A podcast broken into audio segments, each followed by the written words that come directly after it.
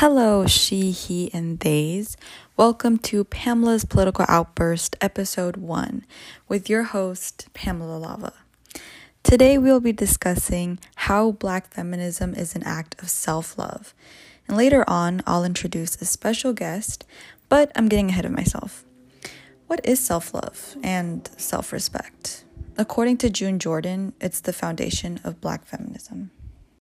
June Jordan, as an award-winning poet, professor, and activist, was invited to Howard University's African American Writers Conference, where she discussed her work, Where is the Love? Unfortunately, she was met with heavy criticism and homophobia, since in her work she discussed lesbianism and Black women in society. Today, we would call lesbianism queerness. Of course, this was controversial in the 80s, but identity has always been a part of our human nature. Identity meaning gender, sexuality, religious beliefs, political beliefs, nationality, etc. I also believe that powerless or queer people from different times probably felt they were different in some way, but just continued with society's standards instead of appreciating themselves and fighting for their rights. The government and political systems around the world should strongly listen to the experiences of the powerless, which would be people of color in our society. But observing the government today, power and control is extremely important to them, which makes it hard for there to be any equality and compassion.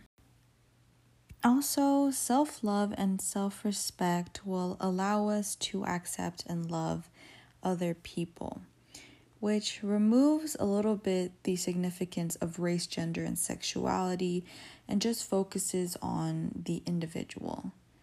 Because, most importantly, in order to respect ourselves, we have to treat others the way that we want to be treated. And there should be no exceptions to manhood, family, or nationalism. If a woman wants to do a job that other people think is common and that they should be doing it because it is what society regulates, then that's not fair. If she wants to do it for herself and to take care of her family and her husband, that's great. But if she doesn't want to do that and she wants to step out and go into the workforce and educate herself, we should also be supported to that as well. And men should learn that women are their equals, that there's no one to be stepped on.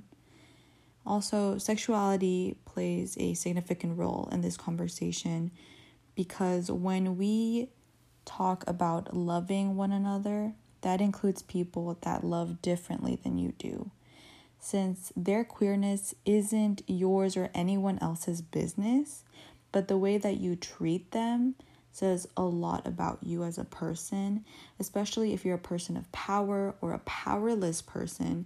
It shows your compassion and love for yourself and also for them. I believe that if you're secure about yourself, then most likely you'll treat other people with respect. Black women need recognition and economic stability. They need balance. They need to feel supported.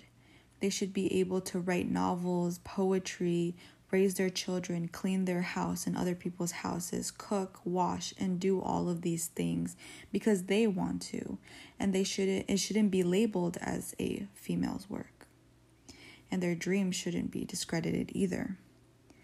If we learn how to appreciate and enable each other in our way of living, then you will know where is the love. It will help progress people of color and powerful people to treat each other equally. It might not make it to the political system, but at least in our society, there will be personal and societal growth. As stated before, I have a special guest from the bedroom next door, Phyllis Thompson. Hi, Pamela. Thank you for having me. I'll be here all week. Earlier, I discussed June Jordan's Where is the Love? She discusses the relationship between Black feminist thought and self-love. How do you understand those ideas to be connected? Wow, this is an exciting question for me because I majored in ethnic studies and I rarely get to talk about it. And while I haven't read Where is the Love, I understand Black feminism to be inherently connected to those concepts of self-respect and self-love, in that the work of Black feminism in praxis is toward making a society where it is safe and encouraged to foster those kinds of internal growth, especially in communities that have historically been prevented from doing so and prevented from expressing that. And because Black feminist theory intentionally works toward imagining futurisms of a better society for those most oppressed, the result is that everyone will benefit. Thank you so much for your perspective, Phyllis. That will be all for today, folks. Thank you so much for listening to Pamela's Political Outburst. We'll see you in the next episode.